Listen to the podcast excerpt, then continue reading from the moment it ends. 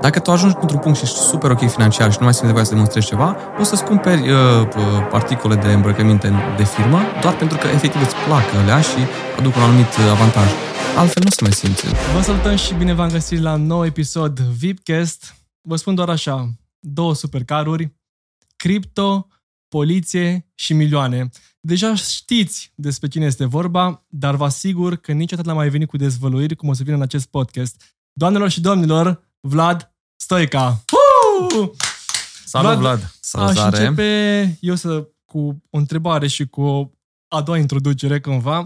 Știu că ne-am cunoscut uh, fix înainte de pandemie, în martie da. 2020. Mi-aduc aminte că ne-am văzut la Sibiu și fix cu o lună înainte să ne vedem acolo, ajunsesem la conferință de la Elrond unde investisem. Știu că discutasem și atunci da, de, da, da. de Elrond. Și bă, adevărul că de la început mi s-a părut o persoană foarte umilă, foarte sinceră și simplă. Aș putea spune un Steve Jobs, nu știu, de, de România, dar sunt sigur că sub această înfățișare se află o persoană foarte puternică, cu foarte multe strategii. Și vreau să te întreb dacă cumva tu porți o mască în în viața de zi cu zi sau gen ăsta ești tu în afară și după aia în planurile tale ești strategic, ești altă persoană? Mă, nu cred că port o mască, cel puțin încerc să fiu cât mai uh, transparent uh, și în public și în privat. Adică mi se pare că ce se întâmplă în viața mea de social media e exact ceea ce în viața reală, doar efectiv transpus în format digital. Uh-huh.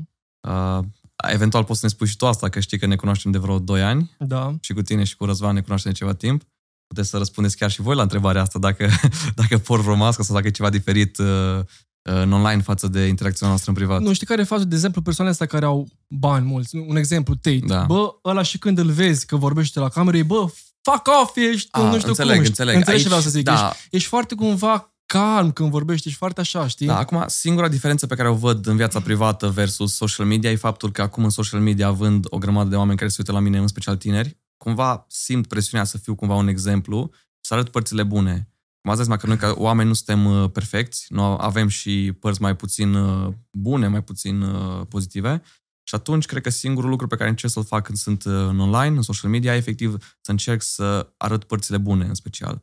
Dar asta doar de vreo o lună, două, trei de când mi-am dat seama că totuși port o responsabilitate și cumva încerc să fiu cât mai educativ, să dau cât mai multă valoare. Până acum două, trei luni eram exact identic și în viața reală și, și în social media. E adevărat și pot să confirm chestia asta, că exact cum ai zis, ne știm de doi ani și ceva. Da, eu sunt foarte curios cum atragi tu atenția în social media. De ce crezi că te urmărește lumea? Uh, ok, uh, tot a început foarte random. Uh, mm. Postam din excursii, mergeam, uh, am petrecut două ieri în Asia în Bali, Thailanda și țări de genul ăsta, nu știu, Maldive, Singapore.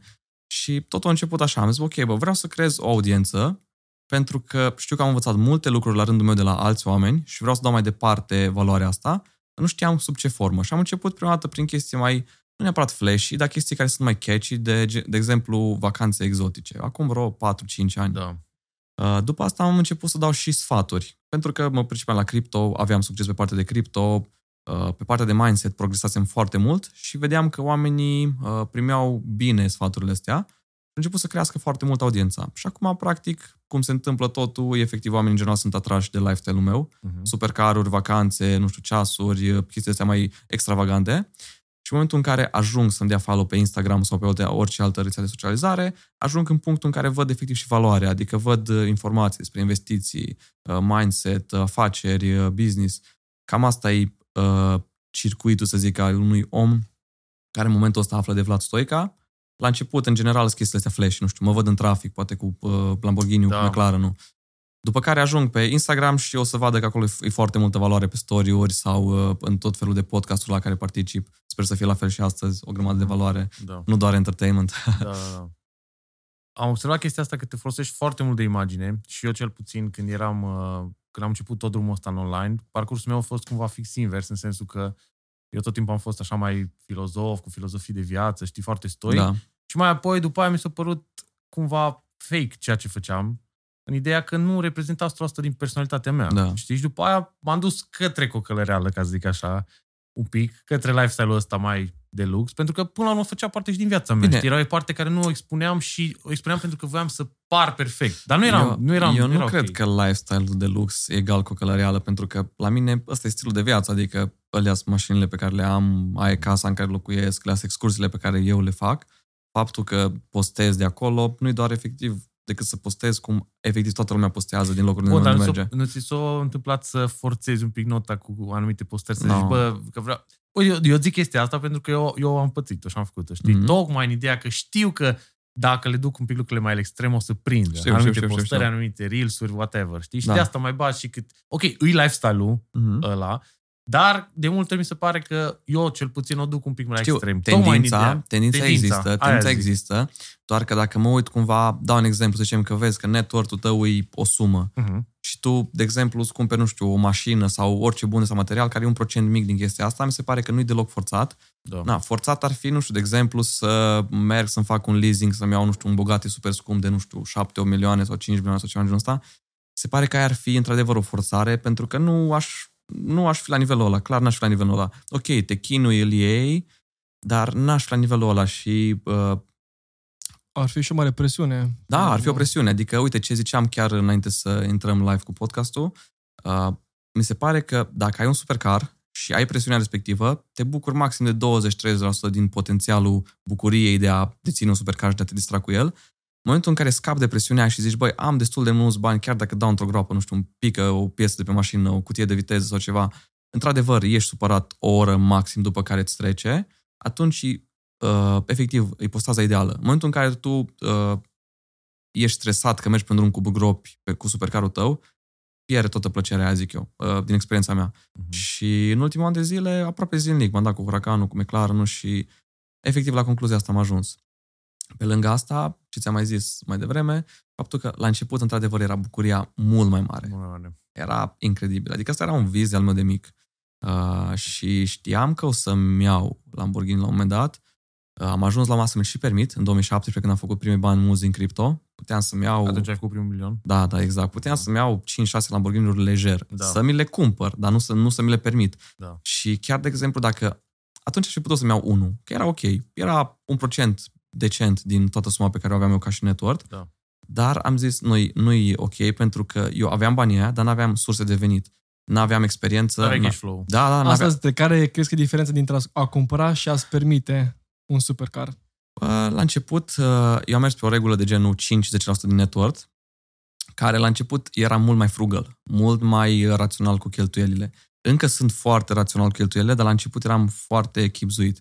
Acum cumva am înclinat un pic balanța între a fi foarte chipzuit și cumva totuși vreau să-mi trăiesc viața Să destul de trăiești mult, viața. pentru că probabil ați ajuns și voi la concluzia asta, la un moment Deci, dat ajungi da, la concluzia asta. Chiar asta am să zic că pentru mine un, un ca un boost, da, adică o să recunosc. Eu am luat chestia asta de la Rareș Găitan, cred pe care cred că știi și tu, Da, da, da. pentru un podcast, știi? Și bă, era foarte degajat și zicea, bă, eu cheltui. Nu, pui mei, asta Da. și cumva probabil noi și avem chestia asta să a- economisim pentru că eu spun de Dar ce nu. am eu lucrul ăsta, pentru că mindset-ul meu a fost foarte prost venit din sărăcie. Știu, Poate știu. dintr-o sărăcie mult Cunosc. mai, cru- da, știi, mai Cunosc, cruntă. cunosc. Și atunci mi-au rămas foarte multe lucruri înrădăcinate. Dar realitatea Da. este că tu dacă progresezi și îți însușești anumite calități și te îmbunătățești, nu vei merge niciodată sărac. Uh, da, Păi ai, uite, cel hai- puțin pentru mine ai frica cea mai mare. Hai să mai spun ajung că, sărac. cum văd eu situația. La început, nu cred că poți, după ce faci primele mii de euro, să fii cheltuitor și să te Da. bucuri de viață. Nu, adică mi se pare că sunt două etape total diferite. Etapa aia de struggle, de ascensiune, de creștere exponențială pe care vrei să o ai, în care, în general, nu vrei să cheltui pentru că nu vrei să cheltui din banii pe care ai putea folosi la business sau la investiții, ceea ce am Corect. făcut și eu, Corect. și nu vrei să cheltui pentru că orice cheltuială, în general, e și o distragere. Te duci în cluburi Exact, și chelturi, exact. e distragere. Da. Intri în Îți zonă de iei- confort. Da, îți iei o mașină mai bună, te sună toți prietenii, fete, chestii de genul ăsta, e altă distragere. Și atunci mi se pare că e greșit de la început să te bucuri de viață. Mi se pare că e foarte normal la început să ai câțiva ani buni de uh, struggle, să tragi super tare, hustle, uh, chipzuință, poate chiar să o dai către zgârcenie, adică efectiv să, Da. să Da, aduni Știu tot ce acolo. zici. Da. Exact. Uh, și cumva, exact din uh, sărăcia aia sau lipsurile alea vine treaba asta, care cumva mi se pare că e foarte naturală, Mhm. te ajută, dar de la un punct, de exemplu, am prieteni care au multe milioane, mult mai multe milioane ca mine, zeci de milioane, care ei trăiesc o viață ca un om care poate are network de 100-200 de mii de dolari, ceea ce nu mi se pare ok. Adică de ce ai banii ăia dacă măcar Nu de la un poți să te punct bucuri. în viață nu te bucuri de ei? Da, și Exact. oricum tinerețea trece. Asta e că tu, uite, de exemplu, ți-ai luat Da. da. supercarele astea, dar acum ai Exact, la momentul 50 de ăla ani nu ideal. te mai bucuri Dacă că le te luam spatele. la 50-60 de ani, Da. gândește, da, dureri de spate, Nu, bă, mai, nu te este mai dai genul jos din ăsta. mașină, trebuie Da, să pui clar. bastonul. atunci cred că trebuie să identifici exact care sunt etapele în viața ta, de la ce vârstă la ce vârstă, să ai etapa aia în care într-adevăr ai ascensiunea, în care sacrifici tot, poate, nu știu, poate îți vinzi mașina și te dai cu bicicleta în perioada aia, dar după ce faci îndeajuns de, mult bani, de mulți bani pentru tine, pentru că pentru mine poate fi o sumă, pentru voi altă sumă, pentru altă persoană mai mult, uh, după ce ești confortabil financiar, începe și efectiv bucură-te de banii aia, că cumva banii sunt o unealtă pe care dacă știi să o Da. folosești, e foarte smart și acolo e succesul. Dacă doar adun milioane peste milioane și adun companii care au valuații de nu știu câte sute de milioane, ăsta nu e scopul meu. Adică Gen am doar prieteni, un paper, fără ca da, tu să am te... prieteni care îmi zic, băi, folosești. pe mine mă uh, pasionează doar progresul și doar să văd că îmi crește valoarea companiei și vreau să ajung cu o companie de peste un miliard de dolari. Bă, pentru mine nu e un scop o chestia asta. Adică chiar, nu că nu-mi doresc, dar nu trag spre direcția aia pentru că ca să ajung eu miliardar, ar trebui să trag încă 10-20 de ani super tare cu struggle respectiv, fără cheltuială prea mare, să ajung acolo. Și poate nici nu o să ajung acolo. Și ajung un bătrân care poate și-o realizat sau poate nu și-o realizat acel scop, dar... uh, Și nici cu- nu s-a bucurat Da, dar nici de nu te-a viață. bucurat. Mhm. Nu, nu vreau asta. Vlad, vreau să te care au fost uh, cumva suferințele tale din copilărie care cumva te-au motivat. Da, Că, că bă, mai, mai am o întrebare. mai vrei Lega- să da, pui o aici întrebare? mai am o chestie. Hai. Că ai zis că de o sumă, că să ajungi la o sumă. Eu sunt curios care ar fi o sumă, de exemplu, confortabilă pentru tine. În momentul care, de față, Da, dar să zici, bă, uite, de suma asta chiar trăiesc viața pe care mi-o doresc. Mai, în general, o să recunosc că crește suma asta. La început, acum Da. câțiva ani, înainte să am primul milion de dolari, am zis, băi, când ajung la un milion de dolari, nu mai fac absolut nimic. Și asta am și făcut. M-am dus în Bali, trei luni n-am făcut nimic, după care mi-am dat seama, din mai multe motive, că nu e o alegere bună și vrei în continuare să progresezi, vrei în continuare să te multiplici, ceea ce e absolut normal. Acum, pentru mine, aș zice undeva la 20 milioane de dolari, din care 10 să fie investiți super bine să-ți aducă cash flow, dar probabil odată cu inflația care vine și crește, și odată cu uh, progresul meu, probabil o să cresc și numărul ăsta. Dar Da. momentan, la o sumă de genul ăla m-aș simți ok. Dar așa lucrează creierul uman, mereu vrei mai mult, știi? Da. Ce Uh, face Vlad cu 20.000 de euro? Ce ar face Vlad cu 20.000 de Pe euro? lună, da. Chiar sunt curios. Ce, cam cum ți-ai Uh, împărți? 20.000 de euro pe Nu. care i-aș câștiga pe lună, așa Nu, e? pe, nu, pe Pe care care- îi cheltui. Ok, cum îi cheltui? Uh, cu lifestyle-ul pe care l-am acum, Da, cu... Nu, Ai- cum, ai, cum o vezi tu de cu 20.000 de euro? Chiar sunt curios. Mm, grea întrebare.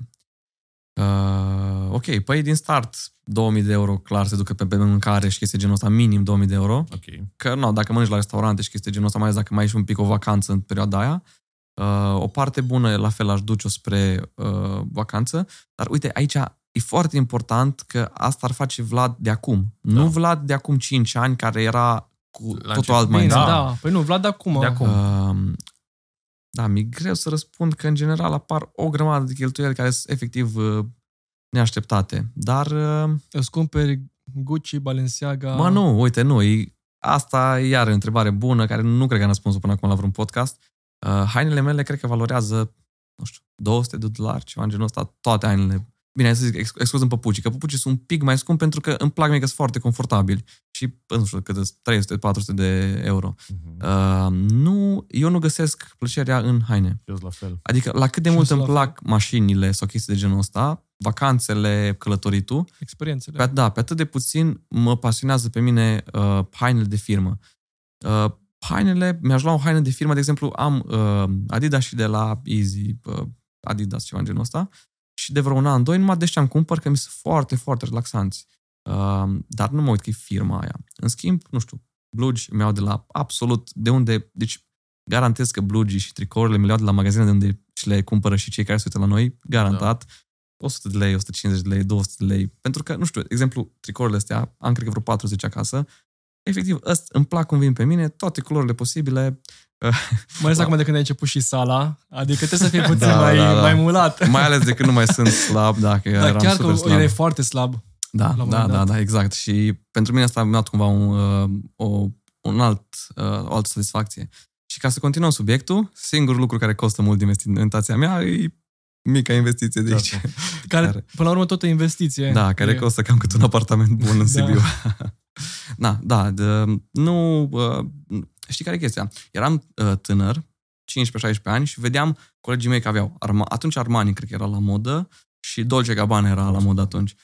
dai seama că, da, îți dai seama că nu-mi permiteam, nici nu cred că știam că există fake-urile atunci și, uh, na, eu mă îmbrăcam haine normale. Tindeam că atunci când o să am bani o să-mi cumpăr uh, hainele Armani sau așa, după ce am avut banii, n-am mai avut nevoie de asta, n-am mai avut uh, nevoie de asta, pentru că cred că, cred că mulți care se, care, de exemplu, avem categoria de oameni care se îmbracă tot full în branduri, deși nu-și, nu-și permit, ei fac asta doar ca să arate ceva. Când tu deja ajungi la o anumită valoare sau la un anumit network, nu mai simți nevoia să demonstrezi chestia e asta. E nevoie de validare pe care Da, exact, exact. Dacă tu ajungi într-un punct și ești super ok financiar și nu mai simți nevoia să demonstrezi ceva, o să-ți cumperi uh, uh, articole de îmbrăcăminte de firmă doar pentru că efectiv îți plac alea și aduc un anumit uh, avantaj altfel nu o să mai simți. Chiar Bine, am, și care fac, sunt multe persoane care au chestia asta cu îmbrăcămintea ca și o pasiune, știi? Cum probabil pentru noi sunt asta mașinile, zic, pentru da. că mașina te face să te simți bine, puternic, rapid, probabil da. așa te face să te simți și hainele când da. mergi undeva, știi? Da, dar pasiunea oamenii care chiar își permit. Oamenii care nu își permit au, chesti, da. au o pasiune de a arăta chestia asta, știi? Exact. Că sunt uh, foarte, da, să există și foarte multe fake-uri. Într-adevăr, uite, și mașinile sunt o cheltuială ilogică oarecum pentru unii oameni, dar, repet, e o pasiune pe care Nouă, exact. nouă ne place uh, nișa asta de mașini. Uh, alți oameni au ca și pasiune hainele, foarte ok. Dacă ei își permit și face sens pentru uh, finanțele lor, tot, tot, total de acord. Sunt curios dacă mașinile ți-au influențat relațiile și cu prietenii probabil vechi și cu femeile. Vlad, dacă okay. vrei să ne împărtășești. Începem cu băieții, relațiile cu băieții. Cu băieții și după aceea la femei. Ok, diferit. Oh, ok. Mă, îți dai seama că la un moment dat și tu dacă vezi, vezi că unui prieten de-al tău îi merge bine, cumva, automat, fără să dai seama, în subconștient, simți nevoia să vorbești cu el, să vezi cum a făcut, să înveți de la el, să ieși cu el, să schimbi uh, perspective. Și evident că și prieteni și necunoscuți cumva au fost destul de mult atrași de chiar și de când am început să călătoresc, nu aveam mașinile astea, după ce când au apărut și mașinile cu atât mai mult. Și eu am crezut că la un moment am crezut că o să atrag doar oameni superficiali. Pe social media sau în viața reală, doar oameni superficiali credeam că o să atrag cu uh, lifestyle-ul ăsta. Dar să știi că nu a fost așa, adică foarte mulți antreprenori caută să se întâlnească cu antreprenori, să discute aceleași idei. Cumva, în general, winnerii sau liderii cam vor să interacționeze unii cu alții, pentru că ei știu că ești cumva suma celor cinci oameni cu care te înconjori. Și atunci am filtrat, am văzut exact oamenii care au fost lângă mine uh, în vremurile grele, am ținut cont de chestia asta și uh, încerc cât de mult pot să-i răspătesc pentru treaba asta. Am văzut și oamenii care uh, nu au fost acolo și cumva m-au tratat rău sau uh-huh. poate m-au dezamăgit, Deci au fost și trădat, astfel de persoane. Asta. Da, e normal. Cred că toată lumea în viața, uh, în viața noastră avem cazuri nefericite de oameni care te subestimează, hater, chestii de genul ăsta.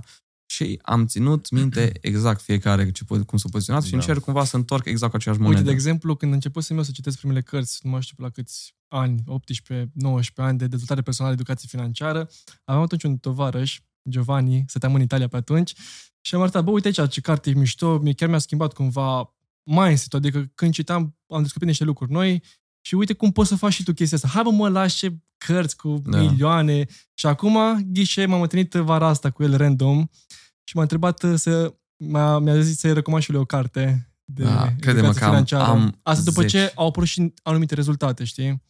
Am zeci de exemple de genul ăsta, unele chiar uh, destul de extreme, adică am niște prieteni uh, care mi-erau prieteni înainte să intru în cripto și uh, la prietenii mai buni de atunci le-am zis, uite, eu într-un cripto, e o oportunitate, mi se pare ok. Sincer, nici nu știu de ce le-am zis, pentru că nu aveam nimic de câștigat, dar am insistat un pic la ei. Uh, nu, în final, niciunul dintre ei nu a acceptat să intre și în investiția asta uh, atunci, în 2017. Și dai seama că ei îmi recunosc, zic, bă, efectiv, mi ciudă de mor, nu mai zi de cripto, nu mai aduce aminte de momentele respective, că uh, efectiv mă frustrez. Alții, nu, cumva, care nu mi-au fost prieteni foarte apropiați, cumva se vede efectiv după ce faci un salt, mai progresezi un pic, vezi că mulți oameni în trecut se întorc și mulți dintre ei cumva care m-au tratat uh, greșit sau nu m-au tratat ok, mă, ai o satisfacție așa foarte mișto când vezi că unii te-au trădat sau efectiv s-au comportat rău cu tine, au fost hateri și după câțiva ani, după câteva luni se întorc și au nevoie de tine. Bă, nu știu, am o plăcere de asta nevinovată când se întâmplă asta. Evident că mhm, nu da. dau curs și efectiv ignor. Și Știi aici care... Eu, nu mai o chestie mai vreau să mai zic okay. și te las să... Uh, uh, e foarte important ce am văzut să te comporți frumos cu oamenii, pentru că, da. ce puțin, le mai zic la unii oameni, bă, uite, asta e povestea vieții mele. Mulți dintre oameni nu au avut încredere în mine și m-au subestimat, după care au ajuns să aibă nevoie de mine. Evident da. că odată ce uh, îți greșești un om, nu vrei să-l mai, uh, după ce ajungi sus, să da. mai, să mai ajuți. Uite, de Ascult. exemplu, chestia asta mi se întâmplă și mie aici la investitori în business, suntem peste 60 de oameni și indiferent care, care om ar fi, încerc tot timpul să vorbesc ok, să fiu ok, pentru că nu se știe niciodată. Nu e bine să cași pe cadavre degeaba. În general, în viață e bine să... Și e bine să să păstrezi da. chestia de respect și ok, știi? Adică să da. nu fie probleme personale sau să ducem. Dar legat de ce ai zis tu cu, cu oamenii din trecut, și eu am o plăcere nevinovată, o să recunosc, de fiecare dată când mă duc la Cluj, și bine, mai ales vara când decaputez mașina, mă duc în același cartier și mă duc, știu exact locurile unde stăteam cu tovară și, no, la mine a fost și cu alcool și cu droguri, a fost un pic mai complicată treaba. La mine nu a fost dar, cu droguri, dar tot cam așa. Dar mă, mă duc exact în locurile alea și îi văd în aceleași locuri și eu, eu cumva am așa o satisfacție pentru că și eu le-am zis. Și am vrut să-i ajut, că ăsta a fost primul, prima instinct, să-ți ajut prieteni, să ajut pe toți. Că gen, bă, am găsit, nu, nu a fost chestia la și la bă, am găsit, am găsit soluția. Calea. Hai da, să scăpăm da, dracul da. sărăcia asta în care suntem, da. știi? Și gen, a, bine, dar hai lasă-ne, că nu. Hai da. că mai bună berea, da. semânța. Da. Și eu fac zic... tot timpul chestia asta. Bine, acum îmi doresc și eu un supercar ca tine. Da? Să, Interesant. Să, când turezi, să saudă că turezi, să nu fie da. motor Ei, diesel. Uite, acum de când a luat M4, Răzvan turbează. Da, Sunt surprins să văd schimbarea asta pentru că știu la prima dată când am urmărit un video de al tău, uh-huh. nu știu dacă n-ai zis chiar că ceva de genul că supercarurile nu sunt, nu ți împlinesc viața și trebuie da. să ai o viață mai da. uh, Oricum, hedonismul Răzvan, nu e calea. Răzvan, când l-am cunoscut, deci efectiv a fi rămas cu Sirocco până, nu știu, da, la până s-ar fi bătrânețe. Dar eu cumva, chestia asta cu mașina, am luat-o inițial de la Darian și, vezi, ideea e că oricât de mult ai crede că le știi pe toate, până la urmă, în viață trebuie să rămâi deschis. Și mi-am dat seama că, bă, ok, cu banii poți să faci mai multe lucruri. De ce să mă limitez? Da, ok, nu mă fac bani, nu o să mă fac niciodată o mașină, un supercar, exact. dar pot să adaug o experiență faină. Că o mașină puternică, de fapt, e o experiență. O mașină, uite, de exemplu, o mașină decapotabilă, pe mine mă face să mă simt extraordinar de bine. Vara, seara, când ies și e briza aia, e ceva ce doar banii cumpără. Da. Asta e adevărul, știi? Asta nu înseamnă că mă face mașina aia sau că mă schimbă sau whatever, dar de acum eu da. sunt foarte deschis să văd tot ce... Dacă, că până la urmă muncim și pentru bani, în mare parte. Dar atunci Hai vreau să, să văd și ce bani, ce pot să-mi ofere mie. Și sunt lucruri care îmi plac, Uh, cum ar fi, uite, mașinile îmi plac, îmi plac, de fapt, experiențele îmi plac foarte mult, uh, călătoriile și cel mai mult, de fapt, îmi place să am timp liber. Aia îmi place. Și sunt lucruri care știu că nu-mi plac. Uite, de exemplu, tu zici că ești cu ceasurile și mie, îți spun sincer, nu-mi plac. Uh, avem chestia comună de haine, nici eu. Deci eu, visul meu când eram copil, că nu-mi permiteam și așa, bine, și când eram în cartier, era gen Zara. Aia era brandul, pf, era cel mai tare. Și nu, pentru că nu ne permiteam, era scump. Știu, știu exact la fel era și la mine. Auzeam de Zara, era în genul, a, l-aș lua de la Zara da, haine. Da. Și acum faptul că pot, că eu doar Zara îmi îmbrac. Deci tot. Da. da. Și nu, nu am nevoie și de nimic în plus. Eu, deci dacă când mă duc și eu, dacă mă duc și când îmi cumpăr geaca aia de 400 lei, eu sunt mai fericit decât își unul poate, nu știu ce, Versace da, sau da. Armani sau... Depinde de gusturi și depinde da. de, e foarte important să vezi un pic ce îți place și să nu trăiești după standardele societății, pentru că dacă la un moment dat trăiești după standardele societății și, de exemplu, eu mi-aș cumpăra, să zicem, haine de firmă, deși nu mă împlinesc, la un o să ajungi într-o neconcordanță tu cu uh, interiorul tău da. și de acolo o să vezi că o să ai o gălăgie în minte și o să înceapă tot felul de, nu știu, poate stări de anxietate, supărare, depresie, pentru că mi se pare că toate stările se nașpa, în general vin dintr-o uh, neconcordanță între ce îți place să faci sau care e efectiv direcția ta și ceea ce faci tu. Pentru că am văzut, am mai avut perioade în, uh, în viață când te mai ieși după ce standarde are societatea, trenduri, chestii genul ăsta. Și exact alea au fost momentele în care mi-am dat seama că nu mai eram eu, nu, cumva, ceva nu mai, uh, nu, dea cu virgulă în viața mea. Mhm. Ok, și să revenim la întrebare, să nu divagăm prea mult. Um, ziceai de fete, cum s-a schimbat interacțiunea da. cu fetele în uh, tot uh, intervalul ăsta.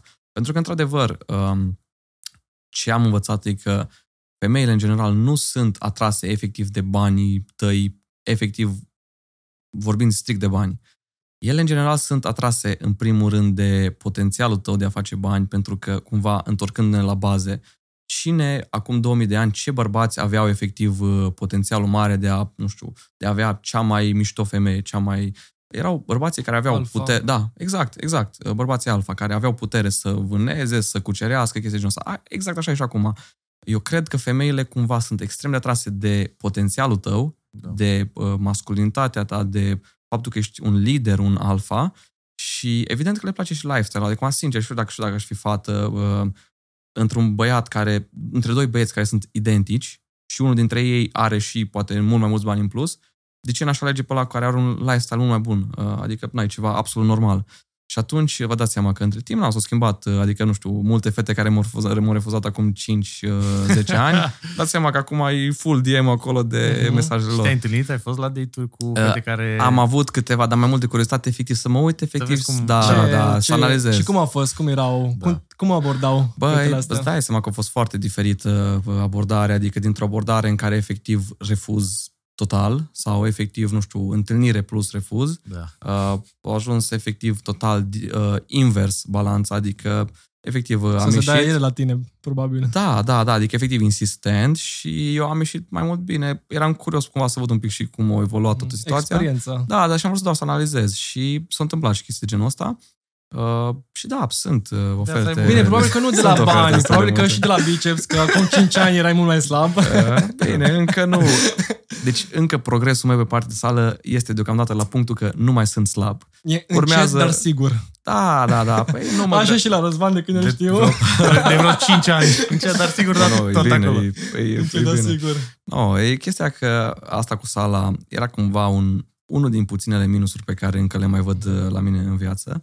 Uh, deci, cumva, financiar eram ok, din multe puncte eram ok și mai aveam niște mici chestii de bifat acolo și am zis, bă, ok, arăt efectiv ca o așche, slab, uh, cumva chestia asta că la un moment dat când nu mai arăți uh, rău într-un mod sau altul, primești și o încredere de sine și de vreo câteva luni chiar merg lunar la sală, cumva nu doar pentru aspect, că asta e, no, e efectiv un bonus, dar mai mult pentru efectiv pentru sănătate. Adică vreau cumva să ajung să mă bucur de viața asta bună pe care o am cât mai mult. Cum pot să fac asta? Păi având și un pic grijă, adică ok, faci sacrificii, lucre, lucrezi mult stres, da. trebuie pe de altă parte să ai un pic și grijă. Că... Uh-huh.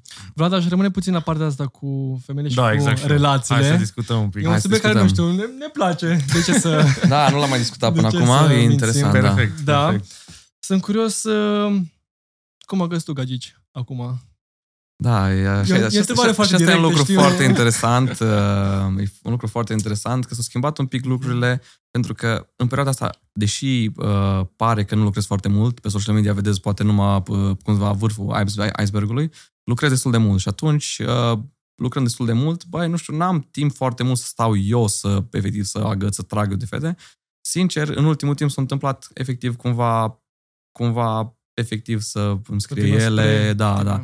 Mi se pare că s-a întors un pic situația și de multe ori uh, fetele îmi scriu ele mie sau în general e mult mai ușor un pic. Adică și e normal, adică eu dacă aș fi fată și m-ar vedea pe mine Vlad de acum versus Vlad de acum 5 ani, evident că ar fi o mare diferență pentru că nu era matur deloc, Uh, și cumva fetele vor și o siguranță, știi? Adică nu vor un da. puș care nu știe ce vrea și n-a, nu realizează nimic, nimic în viața lor.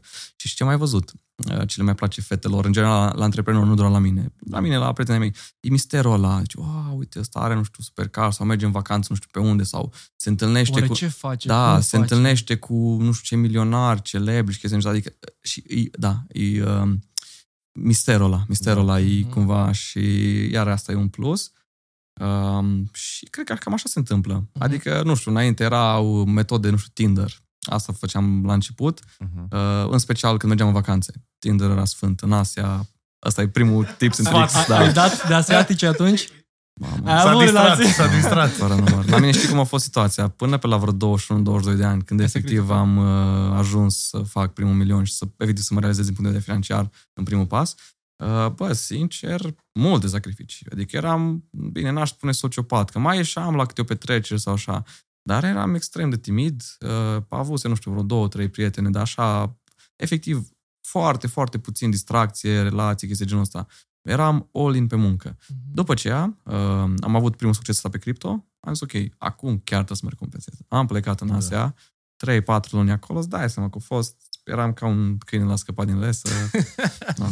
Nebunie. Dar uh, cred că e foarte important să, cel puțin ca băiat, e extrem de important să te și distrezi, pentru că dacă vrei o viață de familie ulterior și rămâi cu uh, o grămadă de curiozități nesatisfăcute, să zic așa, și o grămadă de experiențe da, netrăite, uh, o să ajungi la 40 de ani, cu familie, cu copii, să ajungi să vrei non-stop să faci numai chestia asta pentru că tu nu ți-ai trăit uh, tinerețea. tinerețea da. Și atunci mi se pare destul de penibil. Ok, nu, înțeleg că oricum no, toată viața o să vrei să mai ieși în cluburi sau chestii de genul ăsta, dar mi se pare foarte penibil când văd prieteni la 40-50 de ani când doar asta au în minte, efectiv, că ei știu că da. nu s-au distrat toată viața și văd da. doar asta.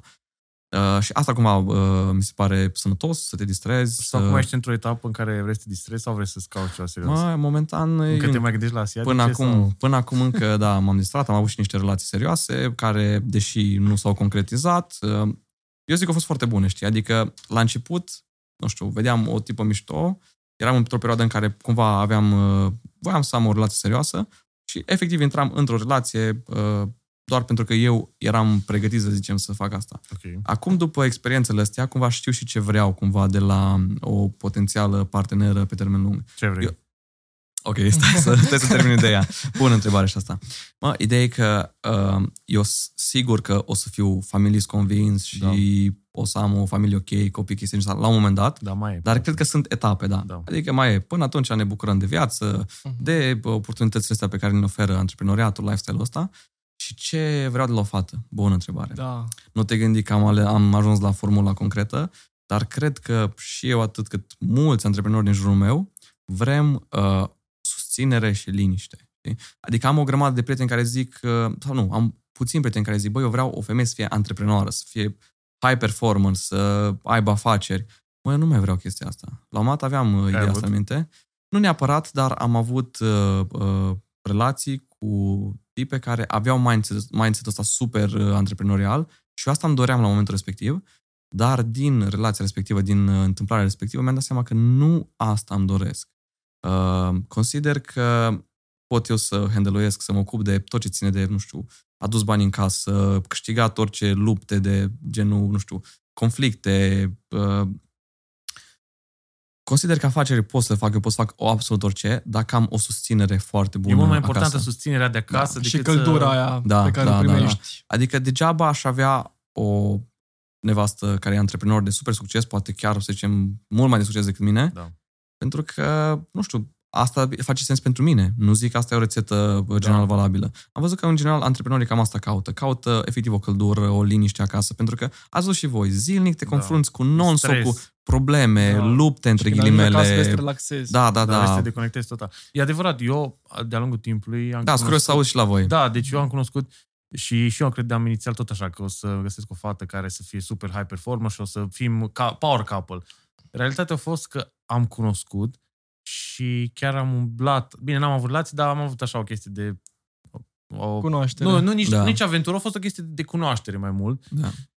Și uh, era interesant pentru că aveam lucruri de învățat, însă mi-am dat seama că persoana aia pe partea personală avea o energie foarte masculină. Pentru că, A, așa, ca- da, asta mă că- să ajung. da, Așa ca mă să și ajung. cumva ca să fii high performer, uh, trebuie să înveți să comunici foarte eficient Să cu cei de lângă domini. tine, să domini într-o oarecare formă conversația, Da, să zici, bă, da. noi acum mergem pe direcția asta. Da. Și astea sunt trăsături din punctul meu de vedere masculine. Sunt, sunt. Logice, Și- raționale. Da, și eu practic eu trebuia să fiu cumva foarte impunător față de ea în direcția asta. Nu că dacă o lăsam un pic Da, să mă domine, mă da, călcam în picioare. da, Era da. genul ăla. Și nu e ok. Și Că nu, se schimbă, când se inversează Tu când rolurile. vii acasă, tu nu mai vrei să te cerți cu ea că stai să te domini un pic la început, stai să stai și pe aia îmi faci de mâncare sau știi? Nu, vrei să fie gen, bă, vrei să fie toată linia. Cozonacul da, făcut. uite, Da. Asta e rolul Știi? meu de bărbat, eu îmi fac treaba, protejez familia, aduc Da. prosperitate în casă, îți stâlpul de susținere, dar vreau și eu să mă hiluiești emoțional, spiritual. Da, da, vreau da, să da, fii da, acolo da. lângă mine, Asta să-mi dai e. vibe-ul ăla ca lumea să... Efectiv Poți. să-ți bucure viața. Și să te deconecti. Știi cum, asta vreau să zic. Și cum îți dai seama cu o femeie ca lumea? În secunda în care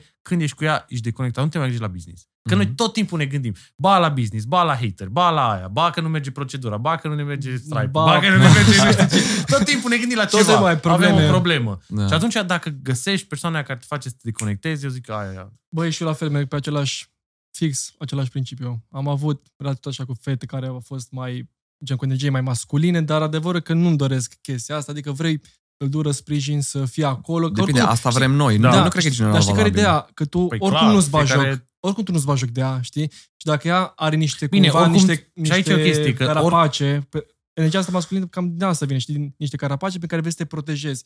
Dar dacă are 100% încredere în tine, își dă Nu. cumva toate carapacele Eu îți astea zic, jos. îți zic din ce ar mai putea veni energia asta masculină. Cumva, dacă ele nu se simt cumva protejate și nu au o siguranță, atunci sunt nevoite ca ele să-și creeze siguranța și atunci uh, se activează instant energia masculină în interiorul lor. Dar cred că despre asta e vorba. Adică, clar mi-aș dori o parteneră foarte feminină și aici iar am o întrebare, sunt curios să... Bine, am mai multe întrebări și eu pentru voi, dar Te rog. uh, asta ar fi prima. Uh, nu vi se pare că cumva se întoarce un pic lumea cu sus în jos, adică plecăm de la, nu știu, basics-urile de acum 2000 de ani, în care, într-adevăr, bărbatul era bărbat masculin și femeia avea, uh-huh. era efectiv uh, feminin, gingaș, avea toate trăsăturile astea. Adevărul, da. Uh, Cam am înțeles. Gen... Acum, ok, eu nu văd foarte mult problema asta la partea feminină pentru că n-am studiat foarte mult, dar văd foarte mult problema asta la partea masculină la bărbați, că efectiv ajung foarte feminin și nu mai știu care Sau sunt trăsăturile. cum Da, spune. exact, exact. Pizdificat ăsta e cuvântul. N-am vrut să... Da, așa, nu, da. putem să folosim orice... Da. E da. adevărat. Cumva trendul ăsta, știi din ce vine, din, din ce consider eu că vine? Pentru că trăim niște vremuri mai ușoare, știi? Adică totul e la îndemână, avem social media, avem cumva, vorba aia, femei la un, la un swipe distanță da, pe Tinder și nu mai ideea, bă, vreau să cuceresc, vreau să fac business, vreau să mă dezvolt eu ca persoană, vreau să fac sală, și tot așa într-o zonă de confort, mă trezesc, mă uit la un Netflix și clar că nu mai ai ambiția și nu mai ai dominanța care vine cumva natural în tine. Da. Și gaming-ul, din punctul meu de vedere, te... Eu, eu care am jucat foarte mult, știi? Da. Uh, gaming te face așa să fii slab, știi? Are sens ce zice Darian. Eu și eu cred că asta, eu cred că mai este o cauză, dar asta este o, o primă cauză, este citatul ăla că uh, cred că știți, acum nu, nu mai știu. În vremuri bune da, se da, formează... Da, cu bărbați și E adevărat, adică avem toate condițiile, majoritatea părinților din ziua de astăzi, pentru că o trăi și în vremurile astea comuniste, cumva ei consideră că trebuie să-și cocoloșească copiii, să le ofere tot, să-i țină în casă, da. părinți overprotective, nu-i, las, nu-i expun la nimic, exact. că nu, că nu trebuie, că trebuie exact. foarte puțin expunere și atunci normal că ajunge, ăla nici nu știe ce, el, ce rol trebuie să aibă, el, el nu înțelege.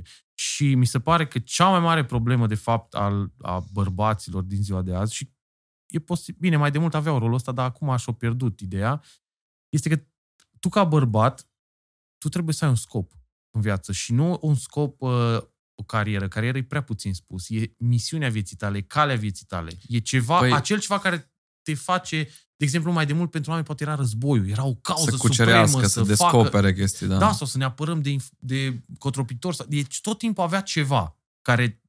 Era în sângele lor. Acum bărbații nu mai știu ce să fac, nu au scop. Da. Și eu rezonez cu chestia asta pentru că nici eu n-am avut un și scop. la fel. Adică a trebuit să fiu pierdut, a trebuit să fiu pizdificat, a trebuit să fiu jos, ca mai apoi cumva am avut norocul să-mi găsesc calea și de asta m-am dus și inițial spre filozofie de dezvoltare personală, să-mi găsesc motivația să fac chestii, știi, să mă înțeleg pe mine. Da, uite, eu de obicei când mai am anumite dileme sau când văd anumite perspective și principii și nu-mi dau seama care e cea corect sau cea validă sau care mi se potrivește mie, mereu mă întorc la nu știu, ce se întâmpla acum 100, 200, 2000 de ani, da. care erau bazele și din punct de vedere al, de exemplu, am învățat foarte mult uh, din chestiile astea și din punct de vedere al faptului că oamenii care erau top 1% de-a lungul timpurilor, acum 1000 de ani, 2000 de ani, 100 de ani, ei aveau anumite practici, uh, se bucurau într-un anumit mod de, uh, de viață. Și cumva studiind sau analizând, nu neapărat foarte deep deocamdată lucrurile astea, cumva am înțeles ce înseamnă într-adevăr să ai o viață bună, să fii un uh, om de succes complet și cumva la fel și la partea asta de relații interpersonale între femei și bărbați, se pare că de multe ori răspunsul se află și în întoarcerea la uh, bază, basics. la, da, la basics, exact. Da. Uh, da, o întrebare iară pentru voi vreau să vă pun eu. Hai. Hai că îmi place. Ce? Bine, place? da, am venit la podcast. Prima, am venit la podcast la Da, nu, o să răspund și eu de asta, o să răspund și eu, că am și eu o perspectivă. Nu vă pun o întrebare fără să am și eu răspunsul. Ce, dacă suntem monogami? Uh... Vezi urmează, că după aia urmează. Urmează, urmează. Uh, ce înseamnă pentru voi un bărbat de succes sau ce, uh, ce presupune să fii un bărbat de succes pentru voi? Și o să revin și eu cu răspunsul. Trebuie să mă gândesc. Zi tu. Mm. Eu trebuie să mă gândesc un pic. De succes. Bine, pot, pot, să, pot să vă zic eu perspectiva mea și după ce eventual bun, spuneți bun, dacă... Hai, nu, că nu vreau să mă ah, influențez. Uh, vreau să mă gând... Lasă-mă să, lasă-mă să zic. Zi tu prima. Da, nu, fii atent, hai că o zic eu. Bun. De efectiv, mă, ce-mi vine 100% din mine. Ce înseamnă succes? În primul rând, ce mă face pe mine împlinit cu adevărat este să o ajut pe maică mea și pe taică meu. Deci, practic, ce înseamnă recunoștința față de oamenii care m-au crescut, m-au făcut. Uh, familia zice că este un lucru important de care eu trebuie să am grijă. Da, dar mă refer uh, caracteristicile unui bărbat de succes, că tot am vorbit de masculinitate. Ce, ce adică face atrăgător? Ce, da, nu, să fie de succes el, adică el să se simtă foarte bine, să fie bine, ok, și atrăgător uh-huh. și cumva să fie el high standard, top 1% din societate. Adică cum vezi tu un bărbat pe care îl vezi pe mhm. piedestal și să fie efectiv un exemplu un pentru exemplu. tine? Băi, Ceva ideal acolo Bun. sus. Ceva Hai, ideal zic eu. este un bărbat, în primul rând, înconjurat de principii uh, nenegociabile. Și principiile astea trebuie să fie legate poate de ce înseamnă aia tot așa, ce înseamnă o familie corespunzătoare să fie un bărbat loial, să fie un bărbat puternic. Uh, a, astea le văd. Adică un exemplu Uite. pentru mine sunt oamenii care știu să treacă prin greutăți, care, de exemplu, ca și mentori, eu nu prea rezonez, că de asta cumva și în zona online și inițial am fost foarte mult hater, pentru că nu rezonez cu exemplele de bărbați din ziua de azi. Adică consider că un exemplu bun de om de, uh, de urmărit este poate uh, Lincoln sau Churchill sau Gandhi, oameni care au trecut în depresii foarte crunte, prin niște uh, perioade pentru că, uite, de, ca bărbat, e, e foarte greu și mai ales tu, că ești antreprenor, știi și și tu, e foarte greu să ai o siguranță în cele mai întunecate momente. Și atunci tu trebuie să împingi limita, trebuie să te prostești pe tine, să crezi, să treci peste limitele așa. Asta, practic, au făcut toți mentorii mei. Sau cel puțin pe care eu îi consider mentor. Adică trebuie să ai da. foc în tine. Da, e foarte, foarte pertinent. Hai să spun cum văd eu chestia asta. Că am stat și chiar m-am gândit. Evident m-am gândit pentru mine, pentru că vreau să ajung să fiu cât mai ok pe toate laturile și am zis, ok, dar eu n-am o definiție a unui uh, bărbat ideal, să zic, să n-am o direcție de foarte succes. clară. Da. Adică nu milionul clasic. Da, Bă, adică ok, de aia e, un, nu ești de succes. aia e 5%, 10% da, exact. din toată chestia asta. Aia o aveam deja clar în minte și cumva știam că lipsește ceva, adică ok, ajungi la milion, ajungi la 5, ajungi la 20, ok, e doar un, uh, un joc. Uh, cred că, la fel, întorcându-ne la basics, cred că un uh, bărbat desăvârșit sau complet uh, e efectiv uh, cumva un om care are și partea financiară foarte ok, uh-huh. putere financiară, influență foarte mare, adică influență mă refer la networking, contacte, o influență în care din două, trei telefoane poți rezolvi aproape orice da. și aici iară cumva se potrivește foarte bine cu ce ziceam de, pe partea de relație. Adică, ok, vine nevasta ta și spune, uite, nu știu, mi s-a stricat mașina sau am avut nu știu ce problemă, de la cele mai simple la cele mai foarte grave, la, la cele mai grave, tu trebuie să fii să ăla rezolvi, care da. să fii în stare ca cât mai scurt și cât mai ușor să rezolvi problema, indiferent cât de gravă ar fi ea. Uh, ziceam de putere financiară, uh, influență, de genul ăsta, uh, putere și fizică, uh, evident, deși cumva în ziua de azi nu mai contează atât de mult, dar cumva nu trebuie să fie acum acolo măcar un minim și cred că e efectiv partea asta de putere și în sensul de rezistență la stres, la da. probleme, da. putere mentală, putere uh, efectiv să reziști la toate obstacolele care îți vin. Cred că despre asta e vorba și cumva cam despre asta a fost mereu vorba sub o formă sau alta. Da. Poate acum nu mai contează partea, ok, partea fizică, într-adevăr, puterea fizică nu mai contează. Vrei să fii acolo un minim, cât să nu fii, cum eram eu înainte, super slăbănoc și așa, că na, nu, nu e da. ok. Adică nu poți să te uiți la un om de genul și să zici, bă, ăsta într-adevăr e un exemplu pentru mine, nu prea e cum. Dar în rest mi se pare că s-au cam păstrat aceleași chestii, adică acum 1000-2000 de ani, într-adevăr, oamenii voiau să cucerească ca să aibă putere financiară, putere, da. uh, influență, influență, da, putere mentală. Evident, trebuia să ai putere mentală, pentru că atunci a putea în orice clipă cineva să te tace, să vină, da. nu știu, să fii regele și să vină să, vină să te, Bine, nu știu, și noi acum cucerim, dar cucerim în, prin antreprenoriat. Da, exact. Prin da. investiții, exact. prin... Oricum, din perspectiva mea, cumva, un om de succes nu trebuie să aibă gen, doar bani, trebuie să fie cumva șmecher, între ghilimele, pe toate arele. Complex. Ok, da. degeaba ai miliarde, cum a avut Jeff Bezos, dacă ai avut o căsnicie din care ai pierdut jumătate din avere. cea mai proastă afacere. Da. A fost, aia a fost cea mai bună investiție la bursă ever. Da, știu, știu, deci, din istorie. Din istorie a fost. Da, și cumva trebuie să fii complex peste tot. Adică, sincer, cumva, din punctul meu de vedere, ca să fii de succes, trebuie să stai de vorbă cu oricine din orice are, măcar puțin din are respectivă, fizică, da, da. orice ar fi acel lucru. Și pe lângă asta, bineînțeles, putere, influență, să fii cumva un lider, știi? Adică sunt mulți care, bă, dau, dau comandă, dar E greu. Fără să am, da, fără să am da. acel, și mai e o chestie, acea carismă de lider, știi? Știi ce consider eu? Încă o chestie. Și totul cred că se reduce la asta. La a fi, că de asta am zis, de misiunea vieții tale. Dacă ai ceva care tu o consideri mai mult decât familie, deci trebuie să fie mai ca bărbat, trebuie să ai tot timp, nu poți să pui familia pe primul loc. Asta e, asta e părerea mea. Trebuie să pui misiunea vieții tale în detrimentul familiei. La asta încă nu m-am gândit. Știi care e chestia? Odată ce faci lucrul ăla și te duci către o excelență, oricum vei fi numărul unu în ceea ce faci, în sfera de activitate, oricum vei avea bani, oricum vei avea influență, oricum vei avea familie, oricum vei avea tot. Da. Deci, de, cumva, cred că... Bine, e, răspunsul clar nu este doar ABCD, e ceva mai da. clar, clar, mai clar. complex. Uite, ziceai mai devreme că uh, noi, antreprenori din ziua de azi, suntem similari cu cei care cucereau da. în trecut și, și eu m-am gândit foarte mult la similaritățile astea, dar nu din punct de vedere al uh, sarcinilor pe care le avem și al greutăților pe care le uh, întâlnim și mai mult din punct de vedere al reward-urilor, să zic așa. Adică acum cine e top la sută? Probabil ceva antreprenori sau investitori care sunt de succes. Mă da. gândesc da. cam asta e top la sută uh, pe partea de bărbați. No, acum sute de ani, top 1% reprezentau uh, împărații, regii, uh, da, boierii, chestii genul ăsta. Da. Și mă gândesc că, ok, practic noi, eu citeam în, în cărți, vedeam în filme, oameni care aveau, uh, erau top 1% ca și uh, lifestyle. Nu, gândește că noi acum avem uh, oportunitatea foarte ușor, bine, foarte ușor, între ghilimele spus foarte ușor, pentru că ești la un click distanță să ai informații despre antreprenoriat și chestii de genul ăsta, da. să ajungi să beneficiezi de un lifestyle foarte, foarte aproape de top, adică cumva similar cu ce trăiau, nu știu, regii acum sute fii, de ani. Fii atent. Am fost la citatea de la Suceava și am văzut unde, o, unde stătea uh, Ștefan cel Mare. Ok. Deci, crede-mă, unde stai tu în garsonieră, cu căldură și cu tot ce ai, e next level față ce trăia Ștefan cel Mare. Să fie foarte clar. Bine, da, da, eu făceam compa- comparația cu ce trăia în Da. vremea respectivă. Deci, practic, noi acum trăim mult mai bine decât regii de atunci. Asta e foarte Da. clar. Noi Bine, acum, dar Eu făceam cumva ținând comparația. cont la vremurile acelea, erau, bineînțeles, regii aveau cumva acces la tot ce își doreau. La ce era disponibil Absolut. atunci, la asta mă, Absolut. asta mă refer. Ah, Că ok, da, bun, și bun. cumva era vorba de top 1%, Ah, ga- acum, știi? Că Bun, doar am nu aveau înțeles. Ah. iPhone și pat de la Da, care se bun, ridică aia zic. Răzvan. Da, da. Bun, ok. Cam asta de am bun. primit, am Că tot primit vorbim de răspuns. regi, ești monogam sau poligam, Vlad? Hai să Stoica. rămânem la relații, dacă tot. Nu mai scap de Bă. noi. Sunt uh, monogam. Sunt monogam. uh, Încă nu am... Uh, Experimentat. nu, nu, încă nu pot să zic că am niște ideologii foarte clar conturate pe partea asta, dar uh, momentan uh, am speranța că monogamia este Calea. calea, da. Asta e calea cea bună. Super. Darian, tu? Eu ce? Cum ești? Monogam sau poligam? Ah, Băi, eu cumva văd uh, lucrul ăsta mai diferit față de cum văd majoritatea oamenilor. Eu sunt mai pe partea de, bă, o femeie care să fie loială, care să te sprijine, care să fie acolo, lângă tine. Tu, bineînțeles, ai grijă de această persoană, o respecti, îi oferi cam totul, dar cumva ca și bărbat, ca să simți că, virgulă, cucerești, trebuie să mai ai și niște side chick-uri, știi? Și Da. adevărul știi care e?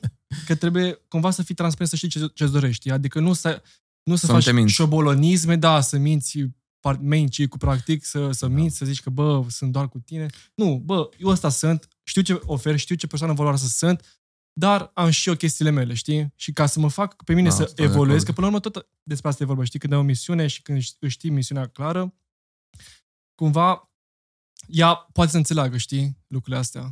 Bine, îți dai seama, atâta timp cât tu ești foarte fair cu fata de lângă tine Da. și ești foarte Și eu zic transparent și la fel. atâta timp cât ea acceptă, Eu zic la Bine, fel. dacă poți să o faci cumva și cumva foarte undercover, pentru că ar fi cumva nașpa față de uh, main cu tău să știe toată lumea că tu o înșeli sau ceva în genul ăsta. Adică atâta timp cât persoana, cum să zic, iubita ta Știi principală, care e să zic faza? așa, știe. Că nu da. înșeli. Că stai adică cu toate sunt, în uh, casă. Ok, next level, ce să mai Nu, în zic? sensul în care că oricum tu n-ai Șahmat. sentimente, știi? Din punctul meu de vedere, cumva înșelăt doar atunci când intervine sentimente. Într-adevăr, da, și știi? bărbații când pot să facă sex și fără să fie Da, sentimentele femeile în implicate. schimb nu. Dacă ei ar fi să înșele, înseamnă că intervin sentimente care vin din ajuns sau din orice altă... Da, da, și eu sunt de acord. Adică, Ai fost înșelat vreodată? Mă, din câte știu eu, nu. Mhm. Uh, Din câte știu eu, nu. Uh, În general, cred că pot să pot să simt destul de bine oameni în jurul meu, sau cel puțin așa cred.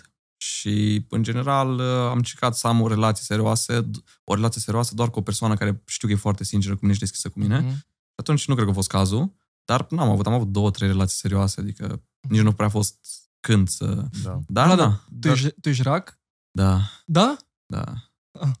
Ce chestie? Da, da, și eu sunt rac. Adică cumva mă regăsesc în multe chestii.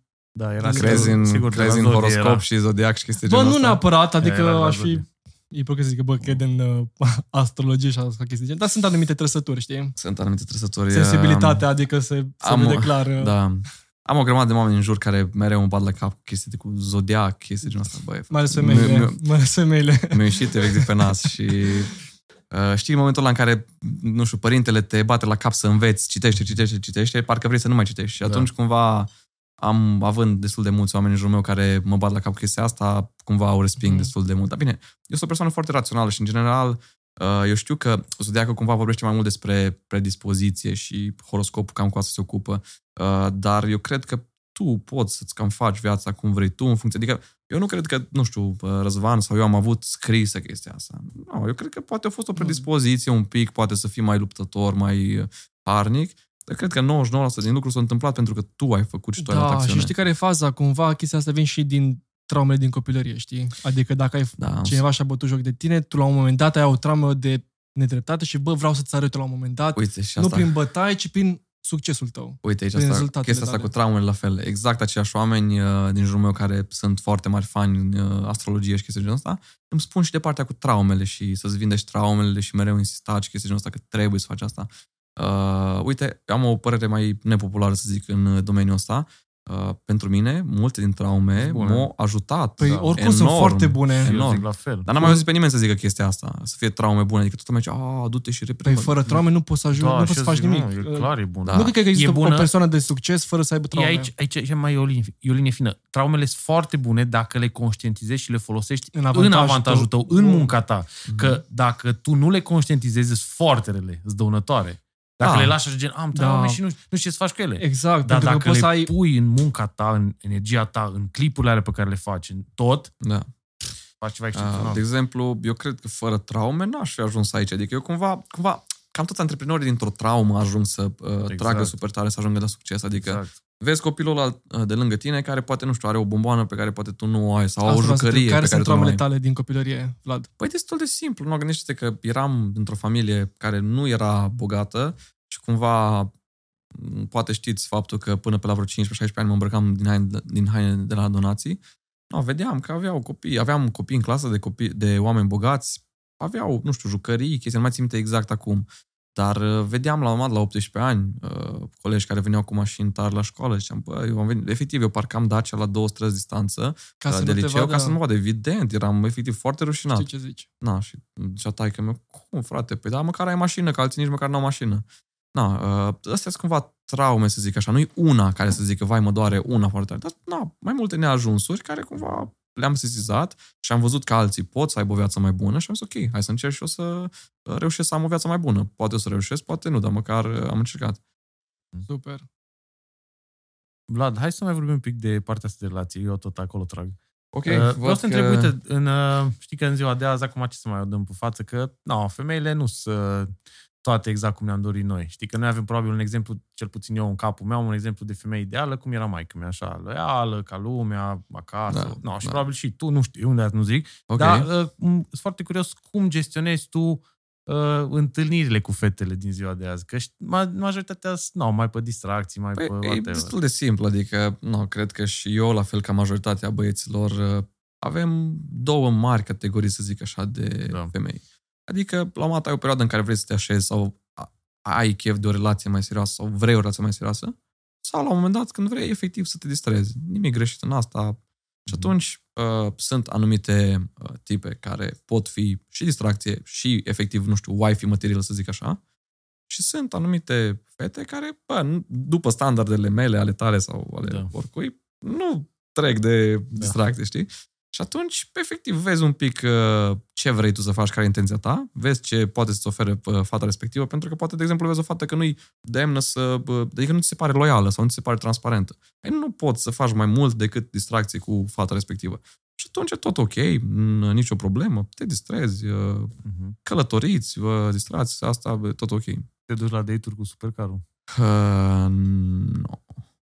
No. Eu m-aș duce dacă aș avea supercar. Dar bine, știi care e, e un pic diferit, adică nu, mai, nu se mai întâmplă dating-ul cum era mai de mult pentru mine, adică în general... Zim tu cum, zim, zim cum era În tine. general, sincer, rar mai întâlnesc tipe să, nu să întâlnesc așa, să, să am o primă întâlnire cu ele sau așa. În general e totul mai puțin formal, adică, nu știu, probabil ne știm de pe Instagram sau, în general cam Instagram, da. Uh, sincer, acolo întâlnesc și băieți și fete din da.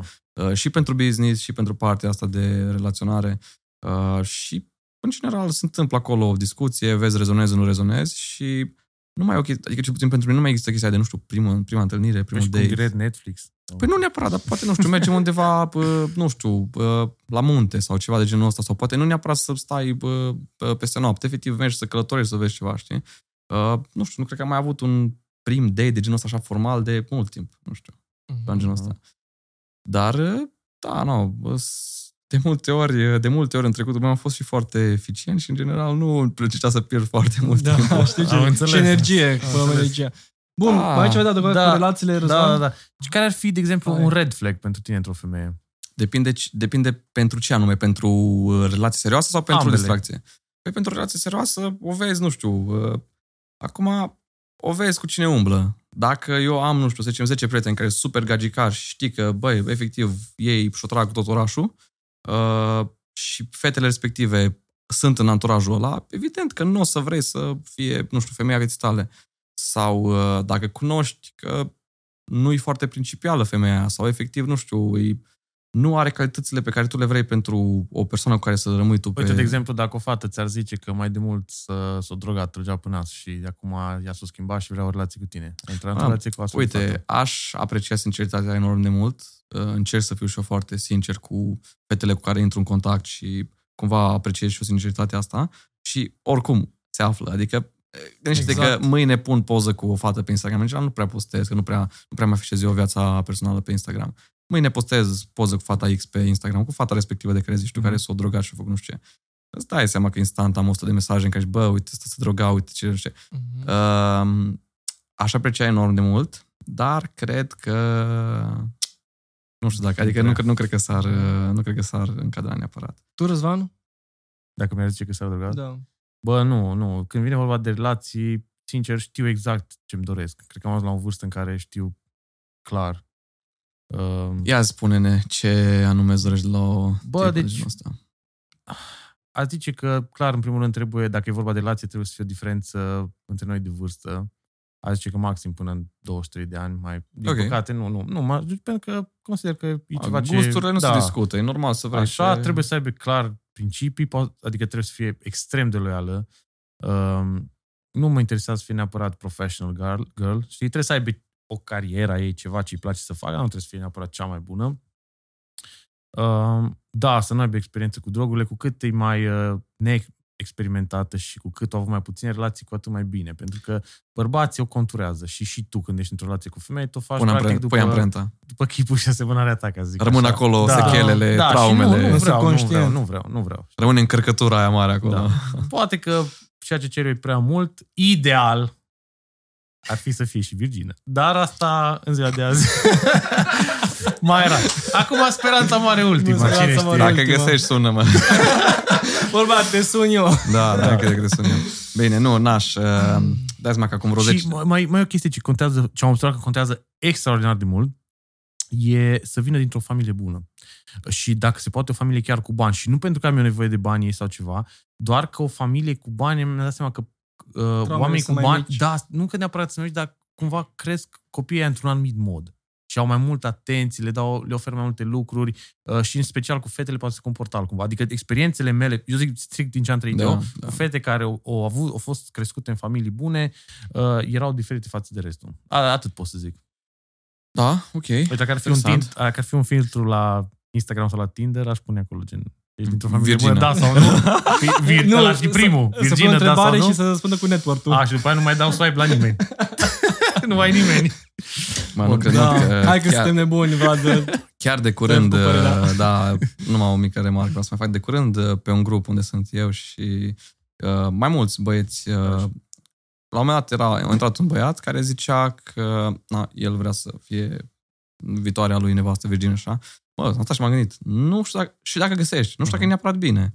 De ce? Adică, păi nu, dar eu zic că ar fi foarte normal ca fata aia să experimenteze un pic. Nu, nu place. Bă, măcar un pic acolo, nu să vadă un pic care e oferta deloc. din piață, să vadă... Nu, e o ofertă mai bună ca mine, nu există. E, a, asta, scuze, știi, o sunat foarte egomaniac, dacă ești primul, dar evident că nu meu, știi, pentru că știu ce ofer, știu cât îți de corect față de ea, știu ce poți, știu exact ce da, poți să ofer da. ca om, și atunci... Ok, na, dacă bă, după, după un an de relație, se naște o curiozitate acolo, că ea tot aude pe la fetele ei, că uite, așa Bă, dacă... am schimbat pe unul, pe altul, nu știu ce. Perfect. Dacă și... asta e cazul, înseamnă că nu e, nu e pentru mine. Dacă ea simte și are curiozități sexuale cu alți bărbați. Păi ce târziu e... deja că v-ați căsătorit. E...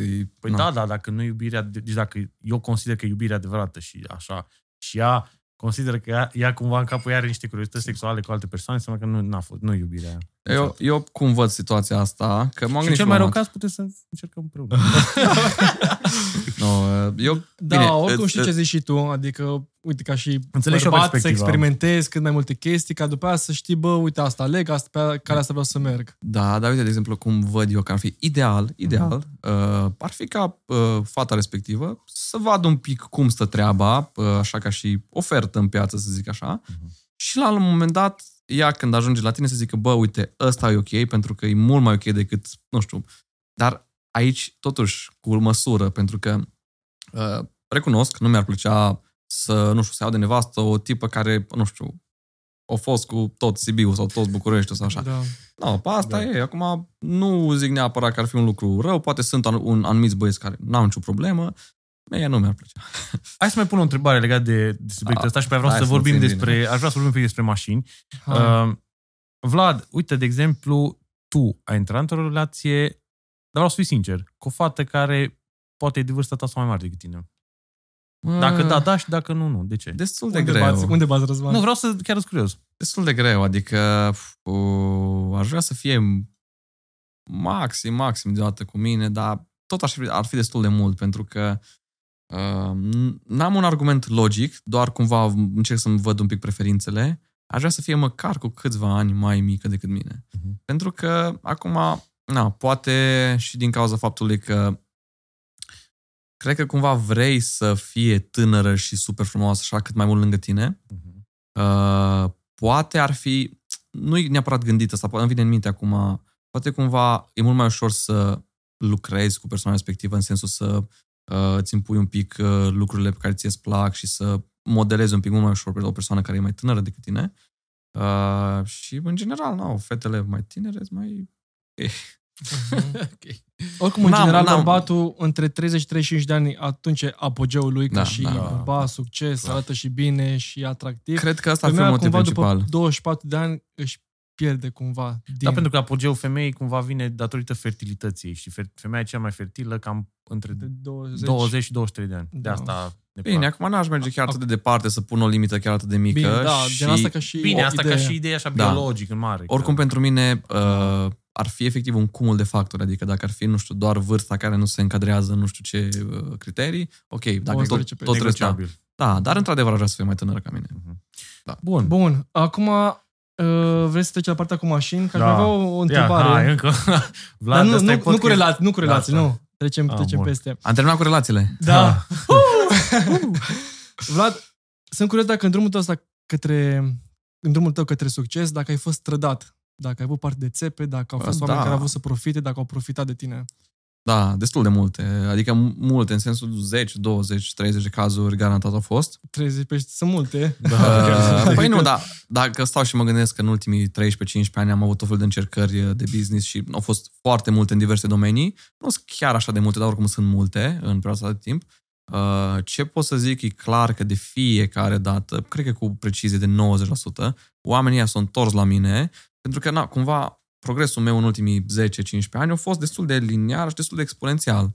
Și cam toți oamenii care au fost uh, în jurul meu, ori au crescut cu mine sau au crescut destul de mult lângă mine, ori, în general, au rămas la un nivel jos, dacă n-au, n-au fost, cumva, au fost, să zicem, împotriva mea. Sau, nu știu, am avut un business și nu mai mers lucrurile. În fine, ce vreau să zic e că mereu s-au întors și um, atunci, cumva, pe moment ești super supărat, ești decepționat, dar ți-am zis, am plăcerea ne, nevinovată în momentul în care un om care mi-a greșit cu ceva, bine, nu vă gândiți la chestii minuscule, Da. chestii nasoale, adică Da. efectiv trădări, uh, încălcări de cuvânt și chestii Care a de fost cea mai periculoasă trădare pe care ai primit-o? Da, nu știu, mi-e greu să zic, mi-e greu să adică nu-mi dau seama, dar au fost multe chestii în care efectiv aveam, nu știu, poate o înțelegere sau ceva în genul ăsta și efectiv nu s-a mai respectat, dar n-am, chiar n-am un exemplu, n-am, nu-mi vine în Ok, minte. bun. Uh, și cumva oamenii ăștia, cred că lor ar trebui să le mulțumesc, poate chiar mult Da. mai mult decât susținătorilor, Da, da. pentru că oamenii ăștia, cumva, datorită lor, sunt aici. S-au pus benzină pe foc. Ei au pus benzină S-au pus non-stop benzină în McLaren. și în momentele cele mai grele, exact, exact, în momentele cele mai grele mă gândeam cumva, uh, pe lângă faptul că îmi puneam gândurile în ordine și încercam să rezolv problema, aveam un 1% din timp alocat în direcția asta și mă gândeam, ok, uite, toți ăștia uh, care mor, mor supărat între greme de-a, lung, de lungul timpului, sub o formă sau alta, au rămas acolo departe, nu știu, unii au rămas în fața blocului, încă sparg semințe pe în fața da. blocului și comentează cine intră și cine iese da. și cumva eu sunt mai sus decât atât uh, și cumva asta cred că ar trebui să motiveze și pe cei care sunt la noi, adică dacă nu ai altă motivație, asta garantat nu are cum să nu te motiveze. Da, Uite, și... trei lecții cu care ai rămas din toată experiența asta prin care cumva acum te ferești de trădători și de țepe. Ba, 100% nu ai cum să știi. La fel cum, nu știu, de exemplu, poate îmi zice mie cineva, un băiat, că, bă, nu știu, femeia asta e 100% loială. 99,9% loială, nu poți să știi matematic, știi? Da. Așa e și în afaceri. Tu citești omul, citești uh, persoana de lângă tine, nevasta, uh, iubita, uh, dar sunt din experiență, în general, cumva ajungi să simți ajungi să vezi un pic cam care e interesul, ajungi să vezi dacă omul respectiv care intră într-o afacere cu tine vede interesul long term și vede relația cu tine long term sau vrea atunci să-ți dea efectiv o țeapă și atât. Uh, vezi un pic oamenii cu care se înconjoară, extrem de important. Uite, de exemplu, uh, și în domeniul cripto, și în domeniul business-ului, sunt oameni care sunt scammer, oameni care dau țepe. Uh, uite-te foarte atent la ei, ei nu se invitează la, bine, se invitează la podcast-uri că plătesc, atât. Uh, la un podcast. Fine. Uh, Înseamnă că ai deja pe cineva în minte. nu, nu, nu, uh, nu, nu, chiar nu, nu, nu vreau să dau nume. No, dar ce vreau să zic e că sunt oameni care sunt țepari și nu au prieteni. Nu au prieteni, în primul rând, nu au prieteni și nu au prieteni uh, high level din business, pentru că un om care e high level într-o anumită nișă nu se asociază, nu se asociază cu, cu țepar, știi? Da. Adică, uite-te, no, mă uit la uh, voi că aveți invitați aici, mă uit la mine că efectiv în toate domeniile posibile din lumea asta am oameni care sunt foarte tari și cumva se afișează cu mine, mă afișez cu ei, ieșim, mergem uh, în excursii. No, cumva ăsta ar fi un, uh, un, o biluță albă dacă ar fi să ajute pe cineva. Dacă vezi pe unul că tot timpul e singur și el e high performer în business, tot timpul e singur uh-huh. și nimeni nu se afișează cu el, red flag. E ceva. Uh, te uiți un pic la istoricul lui, vezi un pic cu cine a colaborat, uh, vezi un pic cum i-a tratat pe foștii colaboratori. Um, ar fi multe așa, dar în general merg pe feeling, care feeling e bazat pe toate criteriile astea. Da. da. da. Și oricum cumva la un moment dat ajungi la o anumită vârstă, vorba aia, să simți oamenii, asta datorită da. experiențelor din trecut. Cam asta cred că se întâmplă e cu mine cumva al șase la simți, nu știu dacă l-ai simțit și da, da, că da. Păi, în general cam simți un pic ce vrea omul de la tine, că vezi un pic dacă omul vrea să câștigi și tu sau să câștige doar el, dacă vrea efectiv, nu știu, are un interes mai uh, dat. Repet, nu poți să știi matematic, dar în general uh, după ce ți-o iei de 10, 20, 30 ori în freză, uh, de fiecare dată sub o formă sau alta, uh, înveți din întâmplările astea și a doua oară nu se mai întâmplă asta și de fiecare dată elimini încă o posibilă țeapă sau cea din asta pe care trebuie lua. Eu cumva și din cripto am, uh, mi-am dezvoltat al șaselea simț ăsta. Exact. Deci că am, Mai ales acolo. Da, am sute de ICO-uri în care am investit, cred că probabil, probabil vreo 500 de, peste 500 de ICO-uri în care am investit în private sale. Și ce făceam? Asta făceam, efectiv, încercam să văd, da, îți separ sau, nu? sau nu. Exact. Adică asta era, după toată analiza și tot research și toate call-urile și chestii genul ăsta, cam asta trebuia să fie efectiv uh, uh, Cum, concluzia. Care erau două caracteristici pe care le urmăreai ca să-ți dai seama dacă sunt sau nu sunt separate? Proiectele? Păi, în primul rând... Echipa uit... transparentă. Da, și mă uitam, mergeam foarte deep pe partea de echipă. Adică am ajuns la un moment dat, uh, nu știu, efectiv, să contactez uh, chiar autorități din stat unde era uh, încorporată echipa, să văd un pic dacă mai dat țepe, dacă au chestii penale pe nume și chestii. Chiar au fost cazuri. Dar când făceam un due diligence mai la suprafață, LinkedIn, Google, e destul de simplu. Unde vezi chiar dovezi că s-au întâmplat chestii nasoale cu persoana respectivă sau uh-huh. business-uri falimentare, uh, trădări, chestii genul ăsta în istoricul lor, clar, red flag, mergi Bun, deci echipa, asta poate să fie, să rămână prima și singură caracteristică. Uite, în 2017 aia... aveam uh, o, ca un fel de spreadsheet în care clasificam ICO-urile și era prima dată ideea, după care pe locul 2 echipa. Dar acum, ideea e că proiectele de cripto nu mai poate să vină cu ceva inovativ, ceva nou. În general sunt idei reeditate și atunci asta unul la mână mă face ca echipa să fie detașat locul 1 și pe lângă asta, uh, efectiv, degeaba eu, Vlad Stoica, vin și fac un proiect de cripto să duce, nu știu, rachete pe Marte. Că n-am expertiză, n-am expertiză, nu pot să execut ideea. Da. Indiferent cât de bună ideea, exact. nu pot să exact. execut. Și atunci, da, pe echipa e... Și eu sunt la fel. Din contră, prefer să investești într-un proiect care face ceva cu o echipă puternică în spate, decât da. să faci tu un proiect, ca așa oricine uh, putea face. Mă, până da, urmă. uite, mulți mă întreabă de ce nu fac eu un proiect de cripto. Păi de ce să faci? Pentru dacă... că am cunoștințe de, genul, de la marketing la absolut orice aspect al unui proiect de cripto, ar putea să mă, aș putea să mă ocup. Uh, singura chestie e că nu aș vrea să mă ocup 24 din 24 de ore de proiectul respectiv. Aș vrea să mai am și viața mea, alte proiecte, chestii genul ăsta, plus că îmi place să investesc eu. Și dacă eu, nu știu, fiecare secundă pe care nu o pun în proiectul ăla de cripto, m-aș simți eu prost pentru că ar fi un dezavantaj față de proiect și față de investitori. Eu. Și atunci, neștiind că nu pot să mă dedic chiar 100% uh, către proiectul ăla, am ales să rămân ca și investitor și nu cred că o să fac vreodată un proiect de cripto. Mm-hmm. Văd mai multă valoare în a investi eu și cumva să poate să învăț pe oameni despre cum să investească și chestii genul ăsta. Mm-hmm. Vlad, care va fi a patra mașină? Că știm, uh, Panamera, uh, Lambo, Huracanul și prea McLaren. multe dezvăluiri aici pe podcastul ăsta. Hai, deci acum. Deci care o să fie a patra? Bun, deci nu mai păstăm pentru, pentru ediția a doua. A, îmi place foarte mult Aventadorul, Aventador SVJ. Mi se pare o mașină completă pentru ce vreau eu de la faptul motor. că uh, motor V12 cu sunetul incredibil, uh, ușile care se ridică în sus, varianta roadster și decapotabilă, uh, wing-ul respectiv care Bun, dar la decapotabil trebuie să e nu cu buton, e un pic mai complex păi, acolo. Tocmai asta e, asta ideea, dar asta e, e farmecul. Okay. Asta e farmecul? Da, să nu neapărat că asta e farmecul, dar e ok, mie, accept. asta îmi place. Adică, accept da, asta. Uh-huh. Singurul dezavantaj la mașina asta, știți care e? Uh, prețul. Da. Costă vreo, nu știu, vreo Roadster-ul e mai mult. Uh, uh, varianta simplă e undeva 500-600 de mii, Roadster-ul e 700-800 de mii. Depinde de, de, de da. pachet, poate să coste chiar și mai mult. Mhm.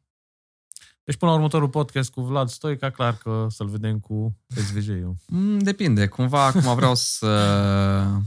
La anul să vreau să mă ocup un pic, poate și de partea asta de imobiliare mai mult, mai activ. Okay. Poate chiar și de, pe de partea de dezvoltare. Uh, în funcție de cum o să fie economia și cum o să simt un pic lucrurile, cred că mai mult o să direcționez bani în direcția asta și chiar poate chiar uh, imobiliarele pe care le dețin să le lichidez, să le duc spre partea de dezvoltare. Uh, deci nu cred că o să vină chiar foarte rapid mașina, uh-huh. dar e o mașină care îmi place atât de mult încât e mașina o să o am la un moment. Tale? Uh, păi bine, gândește-te că și Fiesta aia, acum da. 10 ani, era mașina, mașina visurilor mele visele mele și scopurile Evoluează. mele se updatează da, mereu. Da. Momentan, Asta. cam aia este, într-adevăr. Evident că după ce o să vină poate și altceva, dar cam asta e farme cu vieții. Mereu cumva vii cu uh, ai noi chestii mai mișto, mai faine. Vlad, cum ai ajuns la Goat Rally? La Goat Rally. Uh, îl, cunosc pe, îl cunosc pe fondatorul de la Goat Rally, Liviu, okay. uh, cel de, de la Raliu, și mi-a plăcut foarte mult de el, mi-a plăcut foarte mult ce vor să organizeze. O să merg și la anul cu două mașini.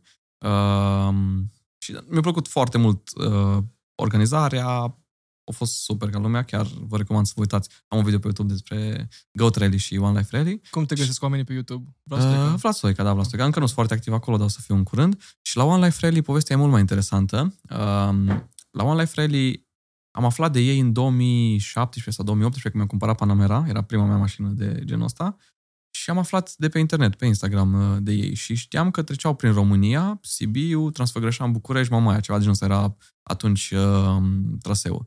Mă, și le-am dat uh, mesaj că vreau și eu să merg cu ei din Sibiu până pe Transfăgărășan, ceva în genul ăsta. Chiar mi-au răspuns și am zis, ok, cât mă costă? Că era, oricum era înscrierea vreo 6.000 de euro, gen tot concursul, păi băi, nu mai avem locuri, că suntem sold out de șase luni, dar poți să vii cu noi. Și mi-a dat și sticker și chestii genul ăsta. Ce tare. Bă, am zis, super, super, au gândit că erau, uh, în anul respectiv erau actori de la Hollywood, super, super milionari care mm. participau, pentru că cam ăsta e uh, mediu acolo, fiind taxa de participare foarte mare, e filtrare și foarte mare. pe tine te ajută foarte mult și la partea asta de networking. Da, uh, da, da, da, da. Și ideea e că atunci mi-am zis, ok, când o să am bani mai mulți, că atunci cumva aveam ceva bani, dar nu foarte mulți și cumva trebuia să-i pun la muncă să investesc, să investesc.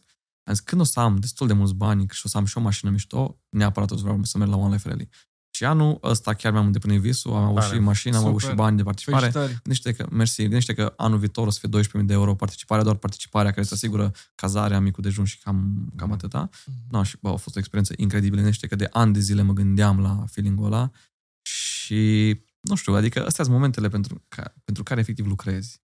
Mă uitam la poze, mă uitam la pozele la One Life Rally, mm-hmm. bă, vedeam fericirea pe fața mea, la fel cum vedeam chinul și suferința din ochii mei din pozele din Academie. Da. În Academie, efectiv, am fost foarte, nu știu, chiar de, cred că chiar depresiv, aș spune. Nu știu, n-am fost la medic să-mi zică că sunt depresiv sau ceva ăsta, dar efectiv niște super uh, diferență mare între Nu simți că ai un scop anume? Mă, scopul aveam, dar nu mai ajungeam, că deja erau ani și ani de zile în care am încercat o grămadă de chestii, nu mi-eșau, am dat și la Academia de Poliție, nu, uh, nu mai zic că era foarte rău în Academie, stăteam, la început, în prima lună am stat 30 de oameni într-o cameră care era un pic mai mare decât camera asta, patru supraetajate, da, niște condiții da. incredibil de rele.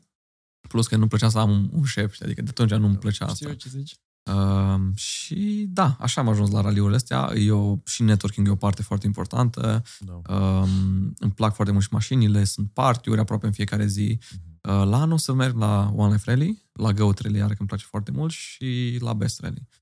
Uh, sunt Care e diferența da, dintre God Rally știu că e în România? Acum la anul să fie internațional. Uh, am un da? inside info că Bun, păi hai să vorbim după aia că vreau să particip și eu. Da? da. Super, super, super. Te pun în legătură cu Liviu că Bun, suntem prieteni buni. Perfect. Și... Super, super.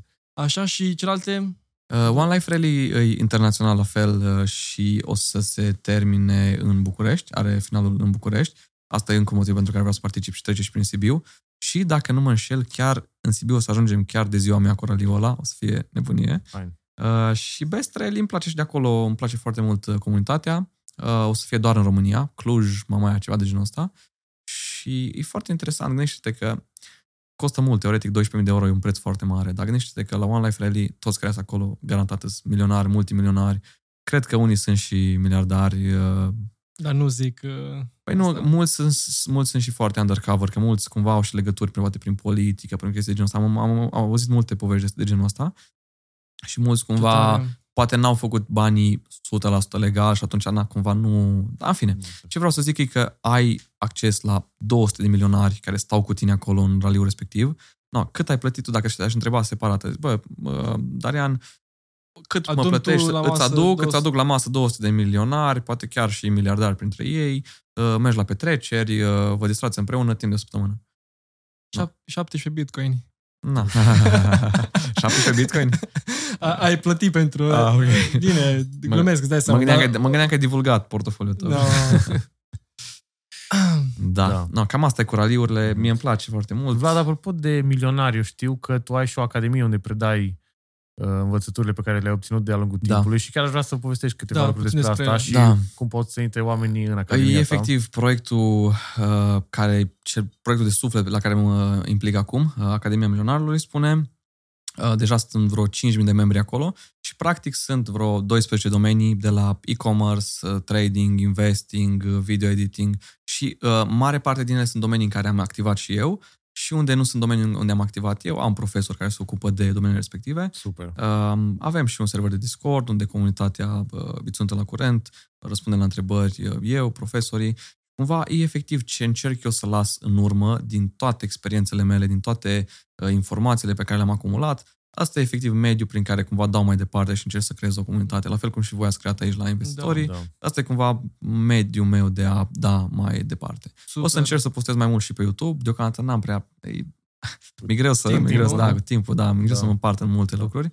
Uh, și da, dacă da. vreți să intrați în Academie, academiamilionarilor.ro Eu zic să intrați în Academia lui Vlad, că vă învață toate principiile care l-au ajutat pe el să devină Gândești. milionar și după ce faceți milionul, intrați și la noi la investitorii VIP, da, să, să vă investiți, să absolut, investiți absolut. banii eficient. Vlad, vreau să te întreb așa ca și încheiere, care sunt planurile tale pentru anul 2023?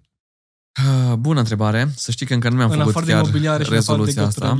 Păi, și uh, SVG-ul ăla. Da, Mamă. cumva cred că le-am divulgat deja pe da. majoritatea.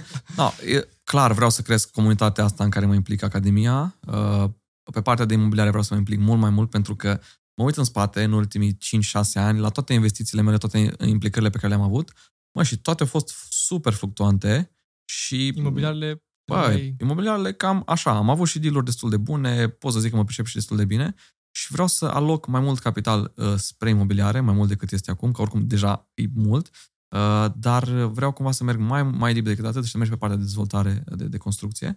Uh, pe lângă Blocuri asta, sau Rezident, La început case. nu cred că o să fie blocuri, pentru că, na, fiind la început, nu te-a pus să... experiență da, da, da, da, adică nu te-a pus să bagi, nu știu, milioane exact, într-un business de la exact, început. Exact, Dar cred că cumva am niște prieteni în Sibiu care mă pot ajuta cu chestia asta.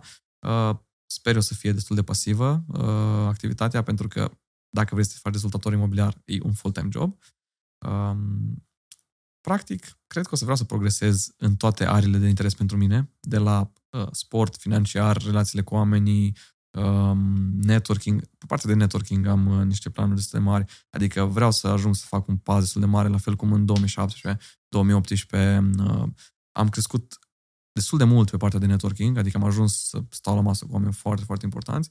Cred că la anul o să fie uh, o mișcare destul de mare pe partea asta și de ce nu și financiar, dacă ne ajută și piața în special. Da. da. Uh, dar am destul de multe planuri care deocamdată le țin așa low-key, știți uh-huh. chestia aia cu energia pe care... Da, da. Da. Nu e neapărat la motiv, dar am multe planuri care încă nu sunt neapărat concrete, dar sunt foarte mărețe și o să le divul pe parcurs, cine știe, poate la anul într-un super, nou podcast pot să... Ca da, și încheiere, da. Vlad, aș vrea să ne lași și să lași oamenilor care se uită la noi trei lecții pe care le-ai învățat viața asta și care cumva de pe care te ghidezi în continuare.